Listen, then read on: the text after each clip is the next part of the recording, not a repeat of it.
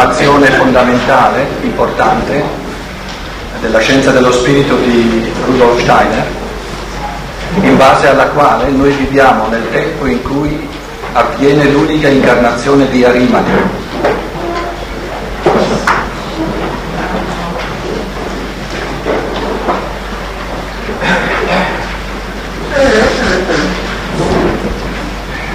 C'è una conferenza di Steiner dove contenuta l'indicazione di tempo più precisa che io conosca, e che però non è eh, precisissima.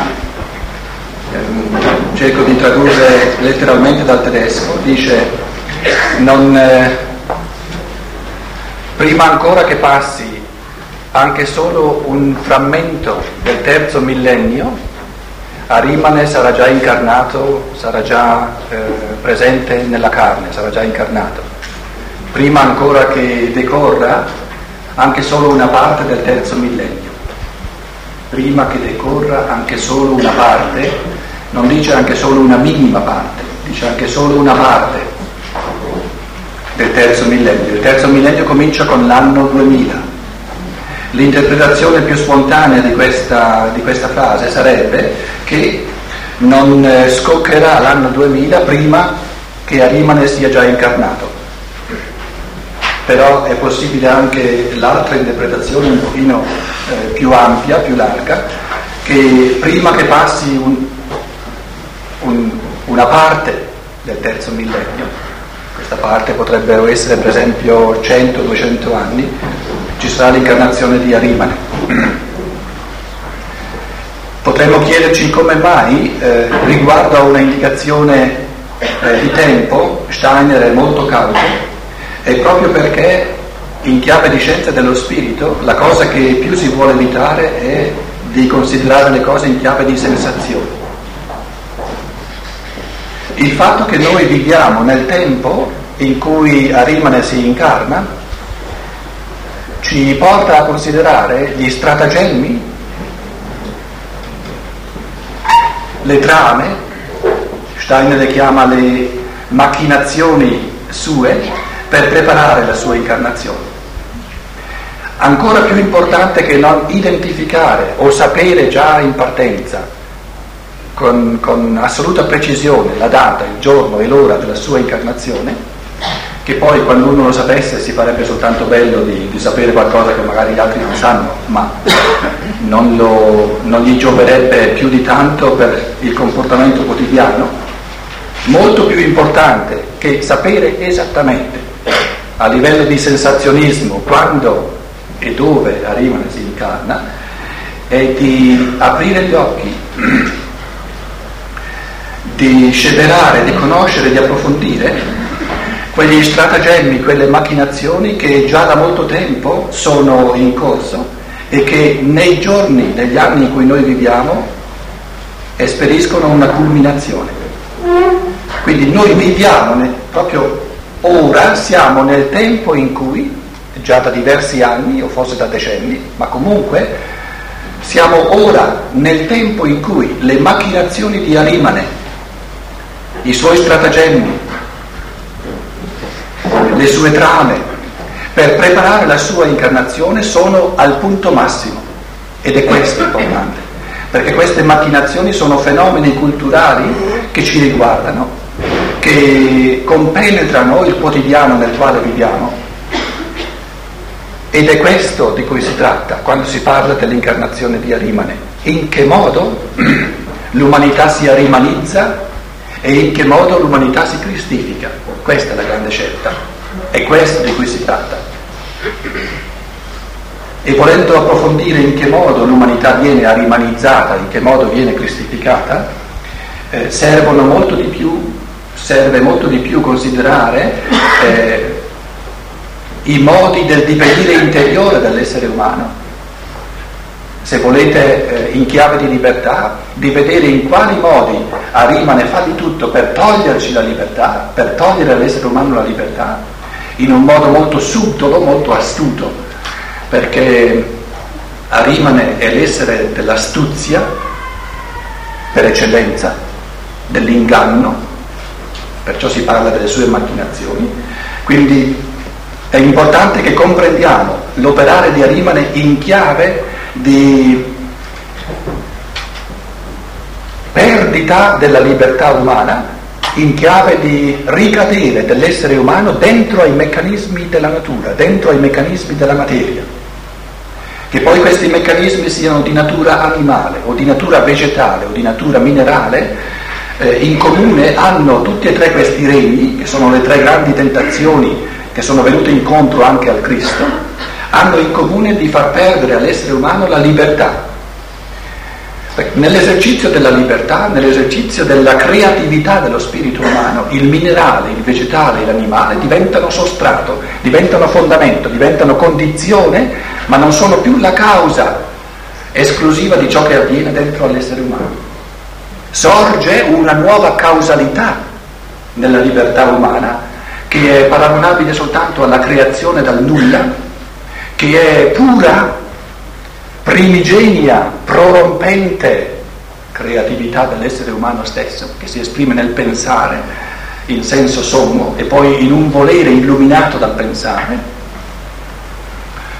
Questo, questa dignità somma, questa sostanzialità spirituale dell'essere umano non deve essere mai, non può essere già data in partenza, non può essere già assicurata automaticamente perché è sommamente libera, quindi deve essere sempre possibile capitolare, abdicare, omettere, disattendere eh, questa dimensione specificamente umana e quando questa dimensione specificamente umana viene omessa, l'essere umano si riduce a ciò che è animale, a ciò che è vegetale, a ciò che è minerale, perché questo c'è sempre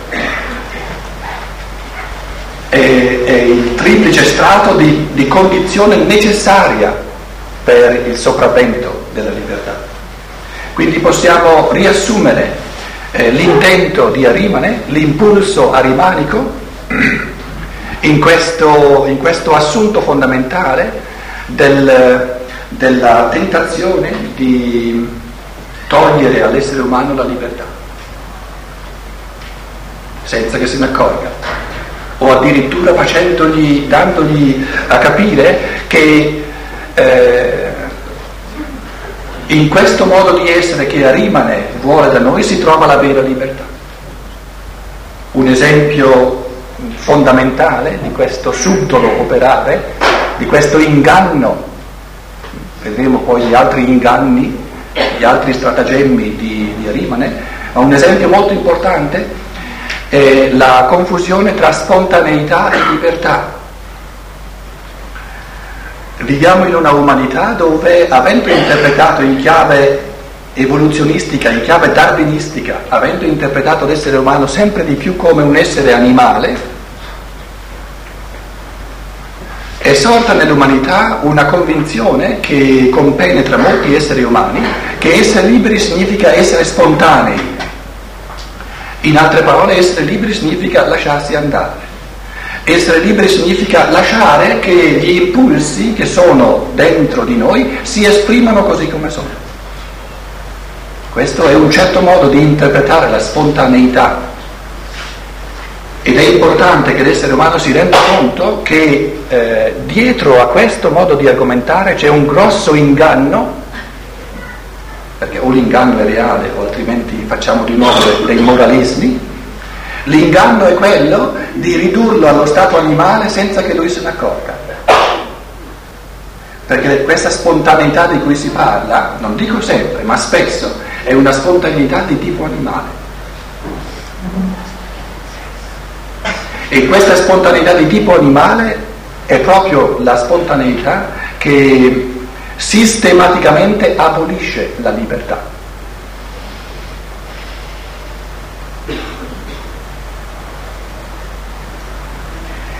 Se confrontiamo l'incarnazione di Arimane con quella di Lucifero, sono due polarità, due poli molto importanti, l'incarnazione di Lucifero è avvenuta all'inizio del terzo millennio prima di Cristo in Cina, L'inizio del terzo millennio, eh, 3000 prima di Cristo, quindi supponiamo verso il 2900 prima di Cristo, in Cina si è incarnato Lucifero l'unica volta.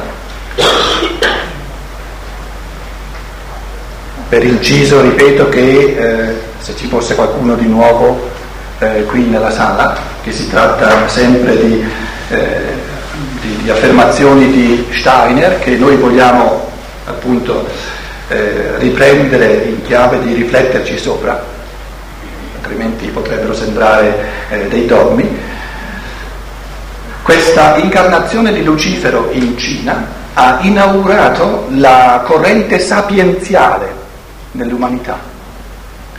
Questo eh, Lucifero, Lucifero si è incarnato eh, in un essere umano verso il quarantesimo anno il Cristo si è incarnato in un essere umano nel trentesimo anno, vedremo che Arimane si deve incarnare in un essere umano più giovane di trent'anni.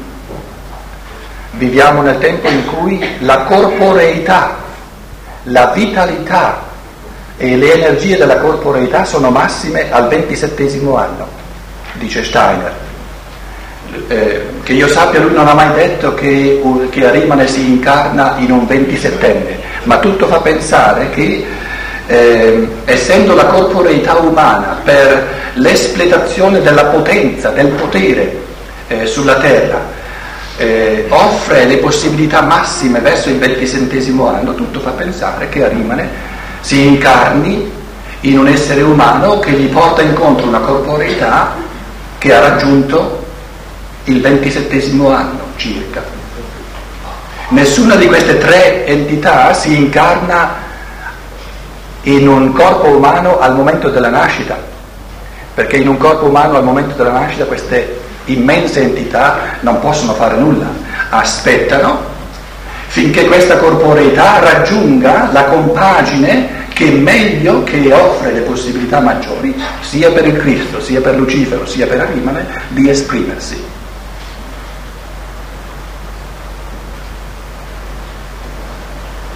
Così come Lucifero ha inaugurato questa eh, corrente sapienziale, la, la sapienza anche dei misteri antichi,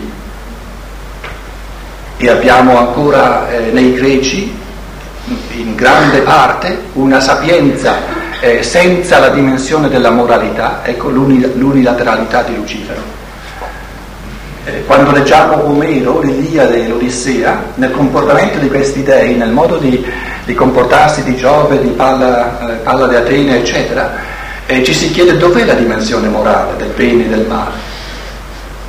E in effetti non è, non c'è. La corrente ebraica, la corrente del giudaismo è stata la prima, eh, prima dell'evento del Cristo, che ha immesso in questa corrente sapienziale dell'Oriente, che ha immesso la, la componente morale del bene e del male. Quindi una coscienza del bene e del male, una coscienza della legge che distingue tra il bene e il male, è sorta di fatti per la prima volta nell'umanità grazie al giudaismo, grazie all'ebraismo, in questo impulso dell'Antico Testamento come preparazione immediata all'evento del Cristo, ma Lucifero ha regalato all'umanità una sapienza divina senza moralità. E così come Lucifero ha portato la corrente della sapienza, Arimane riassume in sé tutti gli impulsi del potere, della potenza. Questa è la, la grande polarità del divenire, il pensare e il volere.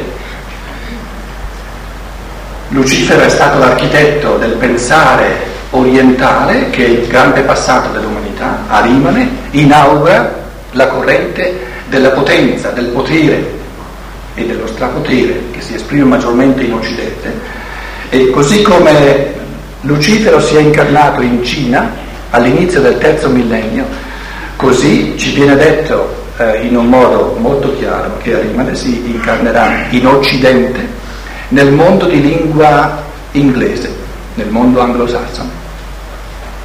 In altre parole, la lingua inglese è importante per questo tipo di impulso di potere eh, sulla terra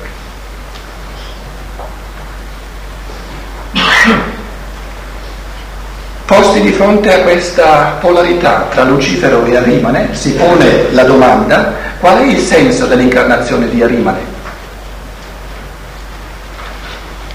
Il senso positivo dell'incarnazione di Arimane, perché ogni fattore evolutivo, se eh, afferrato in chiave di libertà, deve avere un significato positivo di offrire agli esseri umani una possibilità di fare passi ulteriori nell'evoluzione che non si potrebbero fare senza che questo evento non ci fosse. Quindi dobbiamo comprendere l'incarnazione di Arimane in chiave di comprendere quale tipo di evoluzione umana, quale tipo di, di, presa di coscienza umana si può fare soltanto venendo confrontati con Arimane incarnato. Steiner risponde, dà questa risposta, il senso positivo della, dell'incarnazione di Arimane ecco, sta nel fatto di dare a ogni essere umano la possibilità di rendersi conto di ciò che l'essere umano può conseguire o non può conseguire attraverso i fattori puramente materiali e fisici.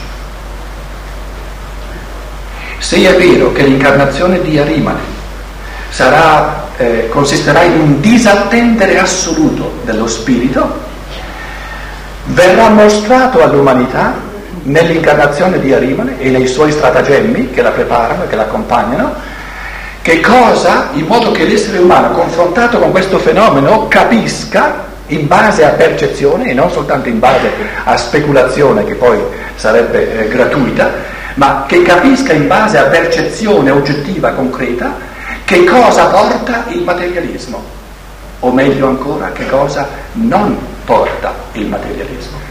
Ed è importante che questa esperienza di sapere che cosa porta il materialismo e che cosa non può portare, l'umanità non la faccia soltanto in base a, a speculazioni, ma la faccia in base a un'esperienza di percezione reale. Ecco l'offerta evolutiva che ci viene fatta tramite l'incarnazione di Arimane, di comprendere se ne siamo in grado, nella misura in cui ogni essere umano ne è in grado, di comprendere che cosa è possibile considerando soltanto la materia e ignorando lo spirito e che cosa non è possibile. Perciò ciò che non è possibile è naturalmente ancora più importante per chi lo comprende, per chi invece non comprende ciò che è reso non possibile da questa, da questa materializzazione dell'umanità, costui verrà abbacinato dall'incarnazione di Arimane perché a Rimane eh, sarà proprio un concentrarsi di portenti, di portenti della tecnica e della scienza che per colui che desidera il potere di questo mondo, per colui che desidera il successo, l'affermarsi, la potenza sulla terra, eh, dirà non c'è mai stato nulla di più grande, nulla di più, di più bello, nulla di più che sia più degno di essere imitato. Ecco la grande scelta della libertà umana nei confronti di Arimane e stando così le cose, Steiner dice Arimane deve incarnarsi. Questa eh, possibilità evolutiva, questo, questa possibilità di fare i conti a livello di percezione fisica, e quindi per, per, per avere questo deve incarnarsi, questa possibilità di fare i conti con Arimane a livello di percezione fisica non può mancare nell'evoluzione.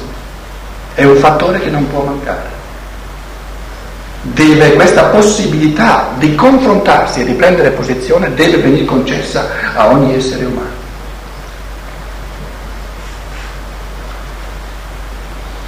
Ogni essere umano nel nostro tempo e coloro che sono incarnati naturalmente a livello del tutto diverso dagli esseri umani che sono disincarnati, ma anche loro hanno la possibilità di prendere posizione di fronte alla Rimane, ma soprattutto noi che siamo incarnati in questo tempo della culminazione dell'operare di Arimane, siamo chiamati, a noi viene offerta la possibilità unica nell'evoluzione di prendere posizione di fronte all'incarnazione di Arimane. verranno secoli, verranno millenni in cui ciascuno di noi rammemorerà, si ricorderà di quello che è avvenuto alla fine del secolo XX e si dirà, oh, se avessi avuto gli occhi aperti, se fossi stato più consapevole. Si rammaricherà di aver dormito, di non essere stato desto abbastanza. Oppure se avrà avuto, chiamiamola la grazia, di essere stato desto abbastanza, dirà a se stesso quanto devo ringraziare l'amorevole conduzione dell'umanità che allora a quei tempi mi è stato concesso di guardarlo in faccia questo anime, perché questa possibilità non viene più. Una volta che è passata non torna più.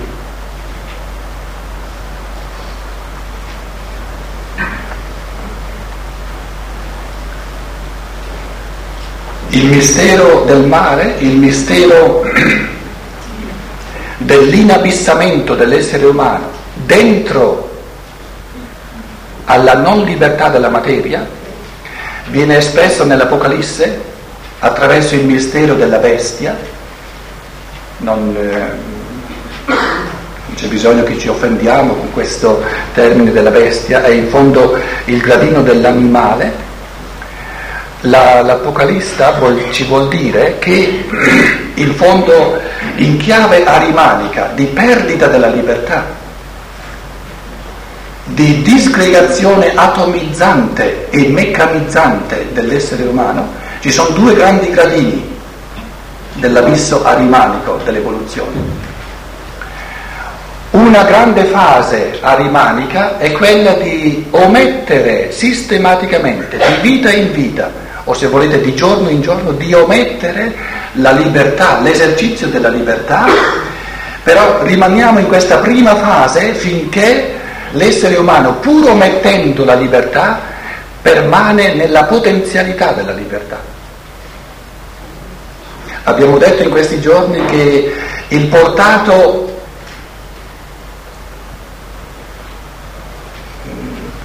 il portato eh, complessivo del lavoro delle gerarchie celesti, il risultato complessivo del lavoro della grazia è quello di aver costituito ogni essere umano, che lui lo voglia o no, come potenzialità di libertà.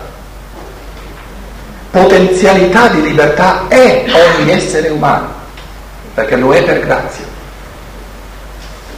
Che lui lo voglia o no, ogni essere umano è stato costituito come potenzialità di libertà. In altre parole, a nessun essere umano è data la libertà di attualizzarsi in altro modo che attualizzando la libertà. L'essere umano può attualizzarsi come essere umano soltanto attualizzando la libertà. Un altro modo di realizzarsi come essere umano non c'è, questa scelta noi non l'abbiamo. Non è stata la nostra scelta che l'essere umano può conseguire pienezza soltanto attualizzando la libertà. Ogni essere umano è potenzialità di libertà. La prima fase arimanica dell'evoluzione è di omettere l'attualizzazione di questa potenzialità. Ma l'Apocalisse ci dice, e in fondo è una conseguenzialità del pensiero, se noi eh, comprendiamo queste cose a livello di pensiero che le penetra nella loro natura, comprendiamo che deve essere possibile, altrimenti eh, rimetteremmo in forza la libertà, deve essere possibile che in questo dinamismo dell'omissibilità della libertà, perché deve essere omissibile, altrimenti non sarebbe libera, deve esserci la possibilità di un'altra soglia immane e la più tragica, la più abissale che si possa immaginare, e cioè che di vita in vita un essere umano che sistematicamente omette trascura e non esercita la libertà, nella conseguenzialità ultima di questa radicalità della libertà arriva al punto da disfare la potenzialità stessa della libertà. Termina di avere la potenzialità della libertà, non è più capace di libertà. e dove l'essere umano perde la potenzialità della libertà è ricaduto al livello dell'animale. Perché la distinzione fondamentale tra l'animale e l'essere umano è che l'animale non ha potenzialità di libertà e l'essere umano è metafisicamente, sostanzialmente potenzialità di libertà. Ogni essere umano lo è per grazia, lo è grazie al lavoro delle gerarchie divine, grazie al lavoro del Cristo che lo ha costituito. E questa è la natura umana stessa, potenzialità di libertà. Ma in questa potenzialità di libertà è insita la possibilità di ometterne la realizzazione, di ometterne l'attualizzazione a un punto tale che viene revocata la stessa potenzialità. E quindi l'abisso ultimo arimanico del divenire è di un essere umano che ha disfatto la potenzialità della libertà e che è divenuto non più capace di libertà.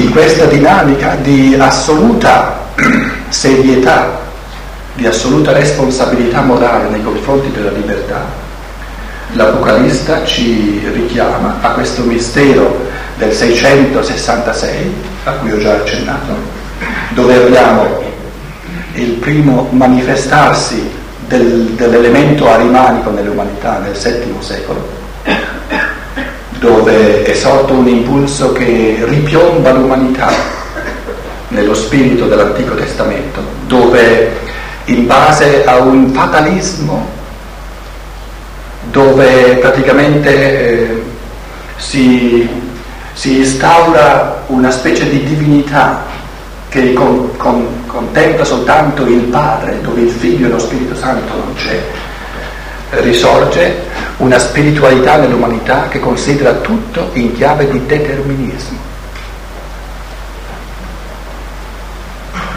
La seconda volta, nel secolo XIV, dove l'impulso dei templari è stato schiacciato da Filippo il e mm, la terza volta, il 1998. Ciò non significa che appunto le cose avvengono in un certo mese o in un certo anno, ma di sicuro appunto attorno a questo anno Steiner dice eh, il primo impulso, il primo 666, era maggiormente di carattere di pensiero, di carattere eh, di interpretazione eh, filosofica degli eventi. Il secondo è stato di pensiero e di sentimento e alla fine di questo secolo abbiamo, proprio perché c'è concomitante l'incarnazione stessa di Arimane, che non c'era nel VII secolo e nel XIV secolo, avremo in questo triplicarsi una manifestazione dell'arimanismo in chiave di pensiero e di sentimento e di volontà.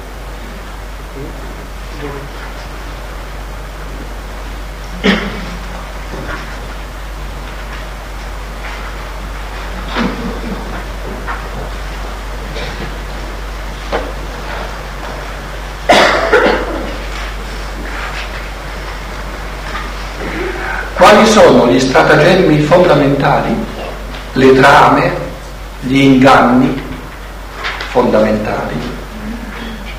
Steiner le chiama le macchinazioni fondamentali di Arimane per dare, per conferire il maggior successo possibile alla sua incarnazione. Steiner ne ricorda eh, quattro in un modo particolare che è assolutamente importante che noi consideriamo più da vicino. La prima è la considerazione meccanistico-matematica del, del cosmo, quindi la scienza materialistica se vogliamo, il modo di considerare il cosmo come se avessimo a che fare con un grande macchinario. La seconda grande macchinazione di Arimane, il secondo grande stratagemma è il nazionalismo, la mentalità nazionalistica un terzo grande stratagemma, una terza grande macchinazione arimanica per preparare la sua incarnazione è il principio del tornaconto, il principio del profitto in campo economico, dove ciascuno cerca il proprio tornaconto, il proprio profitto. E poi c'è una quarta macchinazione di Arimane, un quarto stratagemma che sembra molto strano. Steiner la chiama l'interpretazione semplice dei Vangeli.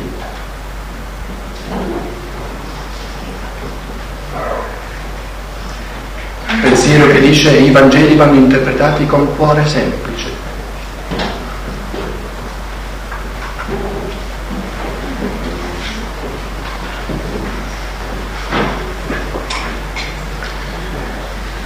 Cominciamo con il primo stratagemma della considerazione matematica, meccanica, visio- di una visione del mondo in chiave matematico-meccanica.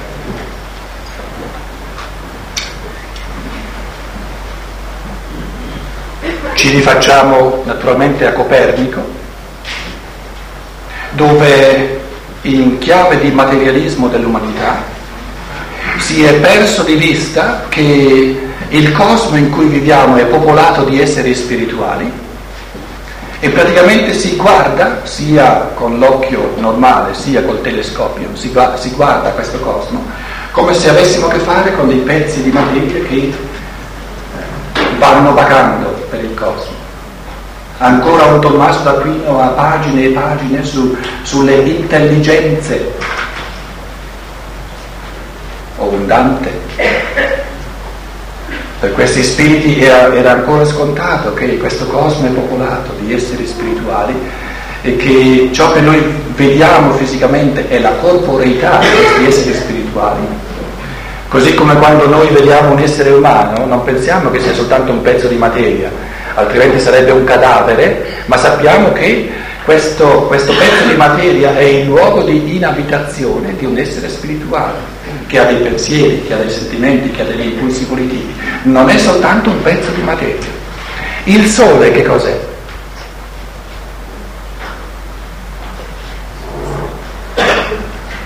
Una colonia cosmica di esseri spirituali. Ecco cos'è il sole e ciò che noi ne vediamo a livello spettrale, se volete, a livello di eh, la corporeità, a parte che non c'è materia ponderabile così come c'è sulla Terra. Questa materia ponderabile, pesante, c'è solo sulla Terra e sulla Luna. Il Sole è costituito di antimateria, di fatti. Però attraverso questo, questa realtà di antimateria sorgono effetti di luce, effetti di luce che a noi compaiono in, in un certo modo. Ma se vogliamo considerare questi effetti di luce come qualcosa di materiale perché lo percepiamo visibilmente, dovrebbe esserci chiaro che si tratta della corporeità di esseri spirituali.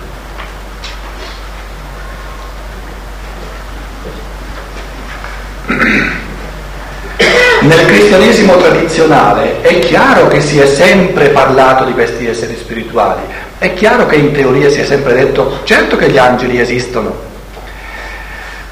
Steiner ci fa, ci fa considerare il fatto che è un conto fare delle affermazioni teoriche di principio, è un conto vivere come se questi esseri non esistessero. A me è capitato di sentire eh, un paio di volte una predica, si trattava di sacerdoti giovani naturalmente, non anziani, una predica in cui, una predica tutta intenta a dimostrare che gli angeli non esistono, che sono immagini simboliche, che sono metafore, ma che naturalmente l'uomo, l'uomo moderno, illuminato, ormai emancipato, sa che non esistono. Questo è un fenomeno di eccezione, penso, tutt'oggi è un fenomeno di eccezione. L'essere umano normale, se non sia proprio un, un uomo della scienza o un essere umano della scienza, eh, ci sono ancora tanti esseri umani che concedono l'esistenza degli angeli, per esempio. Ma Steiner dice è un conto concedere l'esistenza degli angeli in teoria e vivere come se non ci fossero, è un conto che se ci sono ci diventino così reali che la nostra vita non può più condursi senza fare i conti con loro. Immaginate eh, cosa sarebbe se eh, in una famiglia eh, un figlio o una figlia sapesse che i genitori ci sono, ma è tutto quello che sa, che ci sono, senza dover mai fare i conti. Cioè se i genitori non comportassero nessuna differenza nella sua vita. L'umanità è arrivata al punto dove gli esseri spirituali, che ci siano o che non ci siano, non cambia nulla perché non fanno nessuna differenza nella vita quotidiana. Ecco il materialismo. E la grande forza della scienza dello spirito di Steiner non è nel fatto che lui faccia delle teorie, sta nel fatto che se un essere umano comincia a prenderla sul serio questa scienza dello spirito, è libero, nessuno lo deve fare, ma se comincia a prenderla sul serio, deve cominciare a vivere in un modo in cui gli angeli e gli arcangeli fanno una differenza, bisogna fare i conti con loro, non si può più vivere come se non ci fossero o come se fosse una convinzione teorica. E in questo contesto Steiner dice, dice pensate un po', L'essere umano di oggi, di giorno nella sua coscienza diurna di scienziato, di, di, di uomo del mondo d'oggi, si mette in rapporto con il cosmo ignorando esseri spirituali. Non è che, non è che si, si, adoperi a, a confutare, a negare l'esistenza. Forse pochissimi lo fanno, L'uomo normale non è che si, si preoccupa di confutare l'esistenza di questi esseri spirituali, ma la ignora e guarda a questi, a questi pianeti, a queste, a, questi, uh, a queste stelle, eccetera, come se fossero pezzi di materia. Steiner dice lo stesso essere umano di notte si contraddice in un modo assoluto perché di notte, anche se lui non lo sa a livello cosciente, fuoriesce dal corpo fisico in quanto io, in quanto corpo astrale e realmente vive la comunione con gli angeli, con gli arcangeli, con i principati, con le virtù, con le potestà, con le dominazioni, con i troni, con i cherubini, con i serafini vive una comunione intensissima, ancora più intensa proprio perché di giorno non ne ha la minima idea. E di giorno si smentisce, di giorno pensa il contrario.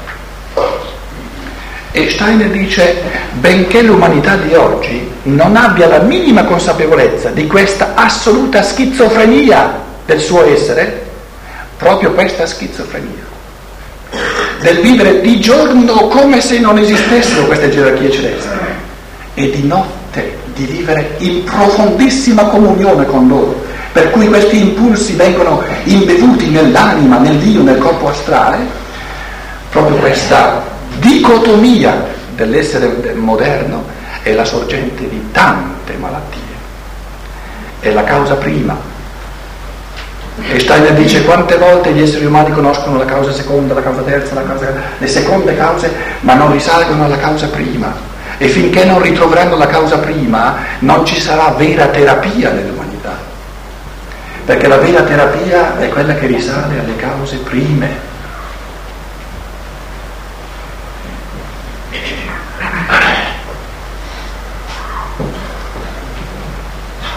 Se le cose stanno così, rimettiamola in chiave di ipotesi, se le cose stessero veramente così, abbiamo a che fare con una, con una schizofrenia, con una scissione dell'essere che è di natura immane. L'essere umano vive di giorno e di notte in due mondi diversi. Di giorno pensa così e di notte vive il contrario. Di notte vive una realtà che di giorno smentisce e nega e ignora e, e, e deride come, come, come, mitologia del passato, come, come stadio infantile dell'umanità. Questa visione meccanicistica del cosmo è una visione sbagliata.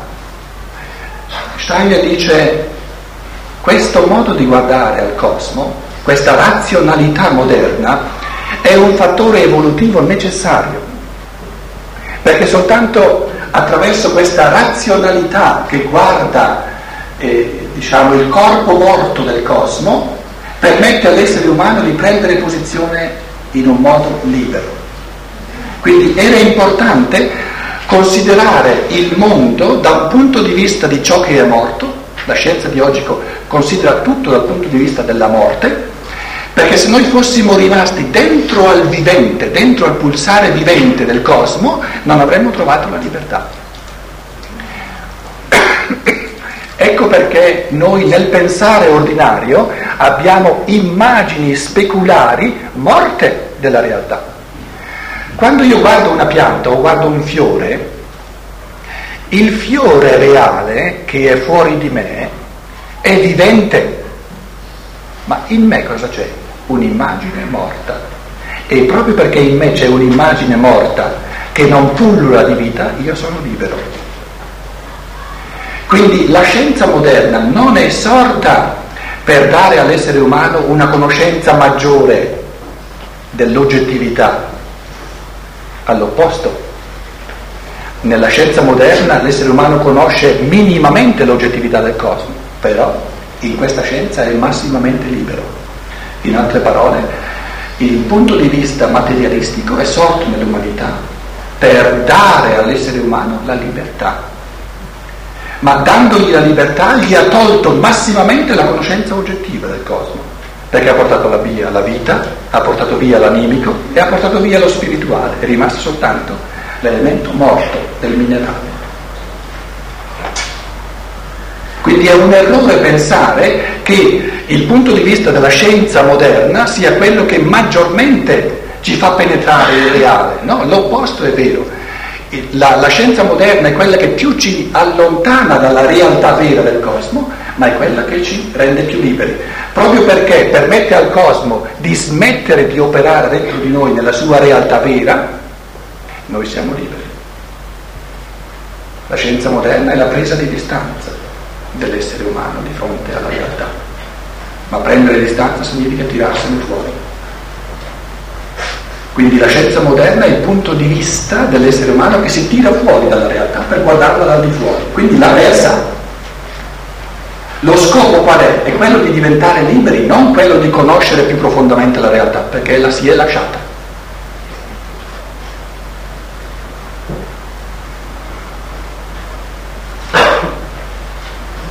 In questa prospettiva di questa prima macchinazione di Arimane c'è un fenomeno culturale che tutti ben conosciamo, che Steiner sottolinea, e che è quello di una intellettualità, di, un, di una scienza, basta pensare agli studi accademici che si fanno per conseguire la laurea, per esempio, di un sapere che non è congiunto con l'interesse del cuore. Ecco una caratteristica specifica di Arimane, dell'operare di Arimane, la scissione tra la mente e il cuore, dove si imparano tantissime cose, forse in vista di acquisire una posizione nella vita o in vista di avere un salario, ma l'essere umano non è più capace di congiungere l'interesse del cuore con le cose che impara. Arimane ha tutto l'interesse a che l'essere umano sappia tantissime cose senza che se ne innamori. Perché se se ne innamora rimane perduto. Deve essere un sapere fatto per dominare, non per conquistere. Perché se è un sapere fatto per conquistere, l'uomo viene riafferrato dalla libertà un sapere che ci conquide, ci riafferra, ci ritrascina dentro la libertà. Ma questo Arimane non lo vuole, vuole un sapere freddo, calcolatore, un sapere di dominio, di controllo, un sapere dove il cuore non ha nessun posto. Ecco perché da sempre ormai si è detto agli esseri umani, guarda che se non sei oggettivo, guarda che se non, non sei capace di considerare le cose con oggettività, con eh, nüchternheit, eh, con sobrietà, non sarai capace di vera conoscenza scientifica. Tira via il cuore Ecco le macchinazioni subdole di Dio. Steiner descrive in questo contesto le, le, le scatole di conserve, le scatole di conserva, le grandi scatole di conserva dell'umanità, le biblioteche.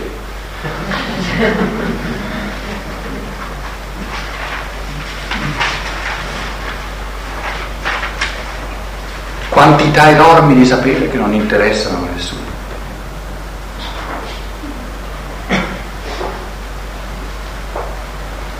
Ci sono schiere di esseri elementari arimanici che si uniscono con questo sapere, che non è congiunto col cuore degli esseri umani.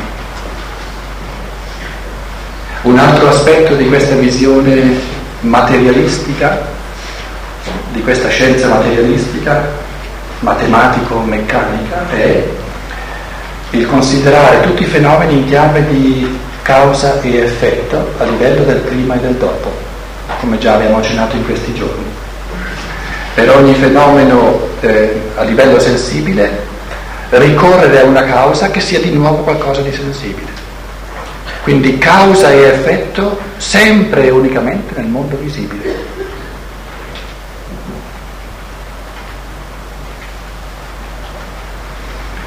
La seconda grande macchinazione di Arimone, il secondo stratagemma, il secondo modo di tramare e di ingannare l'umanità è quello del nazionalismo. Per nazionalismo Steiner intende anche in un modo più lato tutti i modi di disgregare l'umanità, di creare partiti, di creare gruppi, di creare eh, chiese, conventicole, in modo da porre un gruppo contro l'altro tutto ciò che divide l'umanità, tutto ciò che spacca l'umanità. E come, come fenomeno fondamentale del, del, continuare ad atomizzare l'umanità in un tempo in cui abbiamo il compito cristico di rimembrare tutta l'umanità, il nazionalismo, quindi il, l'identificarsi con, eh, con l'anima di gruppo di una nazione, è uno dei fenomeni più importanti. Cari presenti, è palese a tutti noi che osserviamo i fenomeni che avvengono nel mondo d'oggi, che noi viviamo in anni di estrema recrudescenza del nazionalismo. O dico una cosa che non si nota nell'umanità, ma di estrema recrudescenza. E qui vediamo che Arimane veramente sta lavorando alacremente, freneticamente nell'umanità.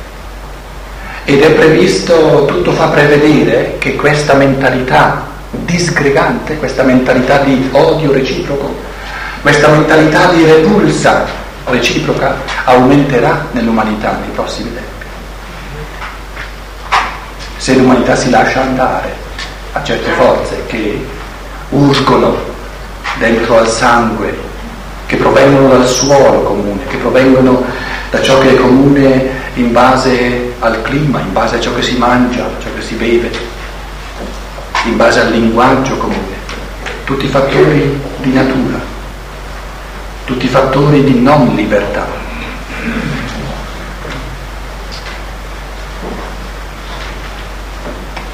In questo contesto più volte Steiner si è riferito a un mito moderno,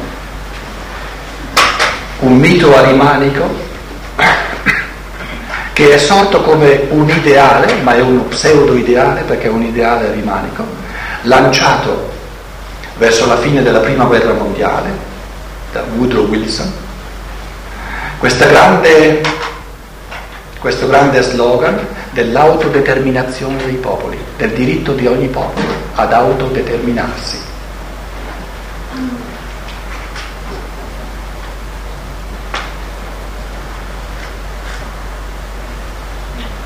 È importante in chiave conoscitiva, in chiave di pensiero, senza che l'emotività ci afferri più di tanto, comprendere in che senso, se è vero, questo slogan dell'autodeterminazione dei popoli è eminentissimamente un impulso anticristico e animalico.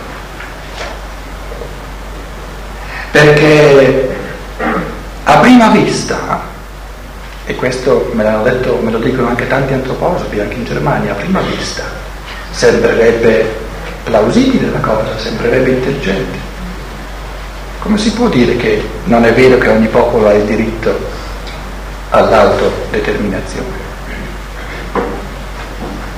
E proprio perché c'è una parvenza di plausibilità, l'inganno è molto subdolo, ma è un inganno abissale che si racchiude, che si nasconde dietro a questo slogan apparentemente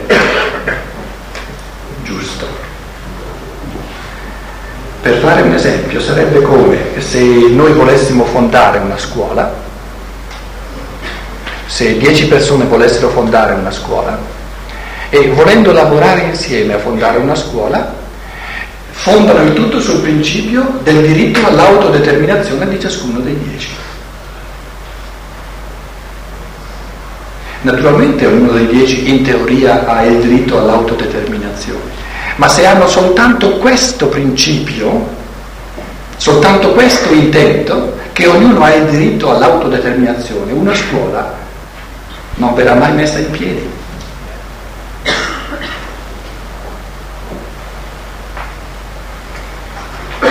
Che cosa c'è che non va in questo pensiero del Dio?